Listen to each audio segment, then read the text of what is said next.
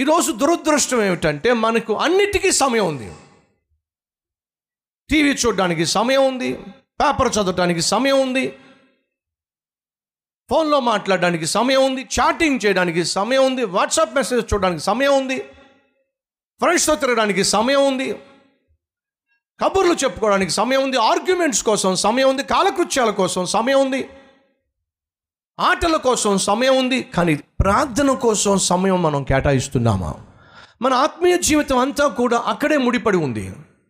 యేసుక్రీస్తు ఎంత బిజీగా ఉన్నప్పటికీ ఎంత గొప్ప సేవ చేసినప్పటికీ ఇంకా చీకటిగా ఉన్నప్పుడే పెందల కడనే లేచి ఆయన ఏకాంతముగా వెళ్ళి అరణ్యంలో ప్రార్థన చేసేవాడు.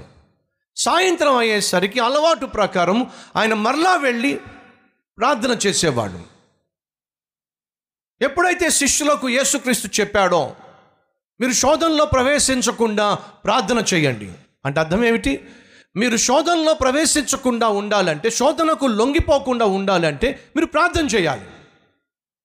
మనం ప్రార్థన చేస్తే సాతానుకు లొంగిపోకుండా ఉంటాం. మనం ప్రార్థన చేసేవారిగా ఉంటే సా సాతాను యొక్క శోధనలకు వంగిపోకుండా ఉంటాం.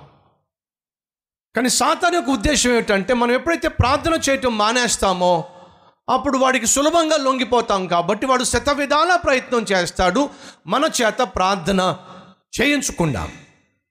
ఒకవేళ ఈరోజు మీ జీవితంలో ప్రార్థన జీవితం కుంటుబడిపోయినా ప్రార్థించటం మీరు నిర్లక్ష్యం చేస్తున్నా వినండి సాతాను మీ మీద మీ కుటుంబం మీద విజయం సాధిస్తున్నాడో. మిమ్మలను అపజయము అనేటటువంటి బాటలో ఈడ్చుకొని పోతున్నాడు. ఈరోజు ఒకవేళ ప్రార్థనా జీవితం మన జీవితంలో కుంటుపడినట్లయితే వెంటనే మనల్ని మనం సరిచేసుకుందాం. యోబు తన బిడ్డలు అంత పరిశుద్ధంగా జీవించారంటే కారణం తెలుసా? ఉదయమునే లేచి యోబు తన బిడ్డల కోసం ప్రార్థన చేసేవాడు. ఈరోజు మనలో ఎంతమంది ఉన్నారు? బిడ్డల కోసం ఉదయమునే లేచి ప్రార్థన చేసేవాళ్ళు.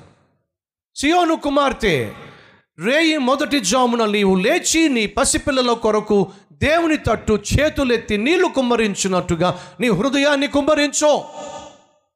బిడ్డల కోసం ప్రార్థన చేసే తల్లులు ఎంతమంది ఉన్నారు?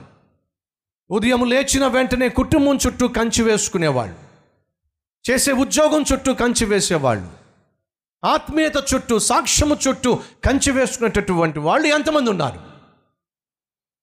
దానియాలకు తెలిసింది ఏమిటంటే నేను ఇప్పుడు ప్రార్థన చేస్తే చంపేస్తారు. తను తీర్మానం తీసుకున్నాడు. ప్రాణమైన పోగొట్టుకుంటాను కానీ నా దేవుని సన్నిధిని మాత్రం నేను పోగొట్టుకొని పోగొట్టుకోను. దాని అనుకున్న అలవాటు ఏమిటంటే ముమ్మారు మోకాళ్ళుని ప్రార్థన చేయటం. మోకరించటం తగ్గింపు తత్వాన్ని సూచిస్తుంది. మోకరించటం సంపూర్ణ సమర్పణకు సూచనగా ఉంది. ముమ్మారు ప్రతిరోజు అతడు ప్రార్థన చేయటం అలవాటు చేసుకున్నాడు. అందులో చాలామందికి కాఫీ తాగడం అలవాటు. మనలో చాలామందికి టీ తాగడం అలవాటు. కొంతమందికి ఐస్ క్రీమ్లు తాగడం అలవాటు. కొంతమంది కూల్ డ్రింక్స్ తాగడం అలవాటు. ఆ అలవాటు ప్రకారం వాళ్ళు ఆ టైంలో టీ తాగకపోయినా కాఫీ తాగకపోయినా కూల్ డ్రింక్ తాగకపోయినా ఎండో పిచ్చి పట్టేస్తాయి. ఆధ్యాత్మిక జీవితంలో మనకు కూడా కొన్ని అలవాట్లు ఉంటే బాగుంటుంది. వాటిలో శ్రేష్టమైంది ప్రార్థించటము అనేది. అలవాటు చేసుకుంటే బాగుంటుంది. ప్రార్థన చేస్తే ప్రాణం పోతుందని తెలిసి కూడా దానియలు మోకరించాడు. అది దేవునితో తనకున్నటువంటి కమిట్మెంట్ని తెలియజేస్తుంది. రెండోది ప్రార్థనా జీవితము అనేది నీ ఆత్మీయతకు సూచన. బయట వాళ్ళకు తెలిస్తే చంపేస్తారని తెలిసినప్పుడు దానియేలు కిటికీలు దా మూసేసుకుని తలుపులు మూసేసుకుని ఎవ్వరికీ తెలియకుండా రహస్యంగా తన ఆత్మీయ జీవితాన్ని కొనసాగించాలని ఆశపడలా. దానియేలు ఆ విధంగా ధైర్యంగా ప్రార్థన చేశాడు కాబట్టి ఈరోజు మనం అందరం కూడా దానియేలు గురించి మాట్లాడుతున్నాం. తన విశ్వాసాన్ని దాపెట్టలేదు. అంతేకాదు తన నమ్మకాన్ని కప్పెట్టే ప్రయత్నం చేయలేదు. ప్రాణం పోతుందని తెలిసినా సరే ప్రార్థనా జీవితాన్ని మాత్రం నిర్లక్ష్యం చేయలేదు. మన ప్రార్థనా జీవితం డ్యామేజ్ అయినట్లయితే దాన్ని సరిచేసుకుందాం. ఆ ప్రార్థనే దానియల్ను కాపాడింది. ఆ ప్రార్థనే దానియల్ను రక్షించింది. ఆ ప్రార్థనే దానియలుకు వ్యతిరేకంగా నిలబడిన శత్రువులందరినీ కూడా ఆ ప్రార్థన ఏం చేసిందో తెలుసా? నాశనం చేసి పడేసింది. నీ శత్రువులు నీకు దూరం కావాలన్నా నీ నష్టాన్ని నీ కష్టాన్ని చూడాలని ఆశపడుతున్న వారిని నువ్వు చూడకుండా ఉండాలన్నా ప్రార్థనా జీవితం వల్లే సాధ్యమవుతుంది. ఆ ప్రార్థనా జీవితాన్ని మనం కట్టుకుంటే ఎంత బాగుంటుంది. ప్రార్థన చేయడానికి ఒక సమయాన్ని మనం పెట్టుకుంటే ఎంత బాగుంటుంది?